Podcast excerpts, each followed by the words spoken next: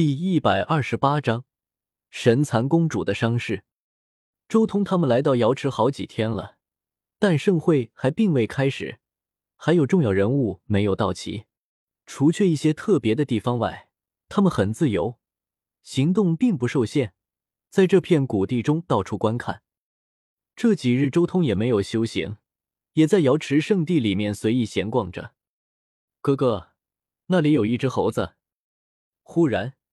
小楠楠扯叶凡的衣角，叶凡顺着小楠楠的目光看去，只见一个机体金黄、非常强健的年轻人站在不远处，很结实，充满力感，眼神如炬，炯炯有神。难道是什么大妖吗？叶凡心中有些惊讶，他是没有看出一点问题。如今的叶凡还没有修成天眼。自然看不明白斗战圣元的变化。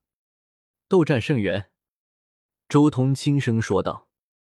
不过不远处的周通却看得分明，这分明是一只金色的猴子。斗战圣元，难道是圣城的那位？那几个小土匪立即反应了过来，露出一丝惊讶之色。斗战圣元，传说力可破天，是天生的斗战胜者。即便是在太古时代，也寻不出来两三只。太古种族看来真的要苏醒了。李黑水也开口，他想起了自己长辈所说的一些东西，眼眸中露出一丝金色。叶凡顿时向李黑水询问太古种族的事情。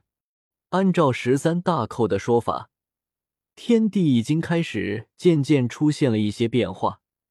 原本消失的太古种族即将重新现世，而就在叶凡等人闲聊的时候，好似也察觉到了周通他们正在说自己。斗战圣元走了过来，开口道：“你认出我来了？”他此时化成人形，声音很年轻，不是太古语言，已经会说人语。周通点了点头：“真的是斗战圣元。”旁边几个小土匪震惊了：“你就不怕人族围杀你吗？”有人问道。“天地变了，太古种族要复苏了。他们要是围杀我，未来肯定会有太古王灭圣地的。他们知道这些。”斗战圣元这时候显得很镇定。周通瞥了眼斗战圣元，有后台就是好啊，到其他种族里面都能随便玩，而且还要被奉为上宾。被礼遇，人族自己都没几个人能有这待遇。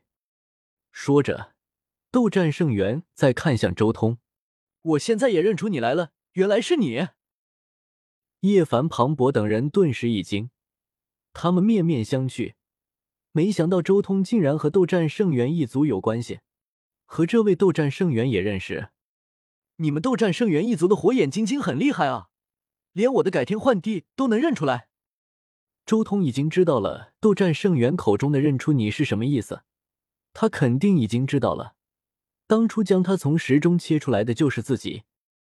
斗战圣元很直接，目光炯炯，道：“我现在要救人，我知道你身上有麒麟种子，你如果送我，将来我会还你一个大恩情。”既然认出了周通，他自然也就知道周通身上有什么宝贝了。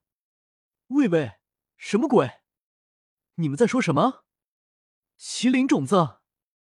那不是上次在圣城被某位疑似元天师的人切出的神药种子吗？屠飞等人惊了，看向周通的目光都不一样了。难道上次在圣城闹出这么大事情的，也是这位不成？既然麒麟神药暴露了，那岂不是说他手中还有一把龙纹黑金剑？甚至手中还有一个神药的根茎，麒麟种子，不知名人形不死药，还有菩提树。屠飞看向周通的目光也充满了震撼。此人的造化实在是太大了，连大地都只有一株的神药，他手中竟然出现了三株。周通，你手上竟然还有第二株神药吗？不对，如果麒麟种子也是你切出来的。那你手中岂不是还有第三株神药了？庞博惊呼：“三株神药！”就连斗战圣元都有些惊讶了。他知道周通开出了两株神药，但其中一株是残缺的，只有一点根须。但是没想到，居然知道了此人除了麒麟种子和一株残缺神药之外，还拥有一株神药。这种造化，恐怕就是那些古皇大帝都未必拥有啊！神药的事情，以后再说。周通看了眼叶凡等人，淡淡的说道：“才三株神药。”你们就这么大惊小怪？你们还不知道，除了麒麟神药、人形神药、菩提树之外，白虎神药也在我手上呢。周通看向圣皇子，淡淡的说道：“麒麟种子是不可能的，这一枚神药还没有成熟，现在就使用的话，这一枚神药多半要彻底毁灭了。不过我知道你要救谁，你来瑶池，恐怕也是为了瑶池的蟠桃吧。”但是那一株蟠桃并不是真正的不死神药，仅仅只是有不死神药的一丝药性。他结的果实多半是救不了他的。你要救的那人伤势很重，几乎陨落，除非神药很难救。周通可是记得，原著中可是瑶池的蟠桃，加上叶凡送的荒古禁地的圣果。最后还要加上中州秦岭大龙脉之中的梦幻龙髓，才救下了神蚕公主。蟠桃是不死神药之下最珍贵的灵药，再加上九妙不死药的一部分果实，这才能救下神蚕公主。神药之下的一般手段，对神蚕公主根本就无用。不错，所以我才向你寻求不死神药。”圣皇子说道。神蚕公主的伤势。圣皇子自然很清楚，他也知道一般的手段是救不了神蚕公主的。所有人都将目光看向了周通，尤其是知道周通手中有着一枚完整的神药果实的屠飞、庞博、叶凡，更是有些紧张。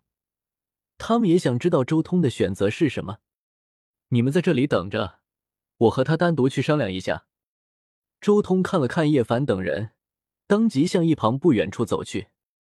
圣皇子也向着叶凡等人点头示意了一番，随即跟着周通向不远处走去。两人走到一处安静的角落，周通立即拿出了一个玄玉台，道：“这里的阵纹是专门防止偷听的，有着颠倒秩序的功效。除非有圣人出手，要不然谁也不知道我们在说什么。”圣皇子点了点头，毕竟牵扯到了不死神药。做再多的安全准备都是很正常的，可以给你神药救人，但有一个条件。”周通随即说道。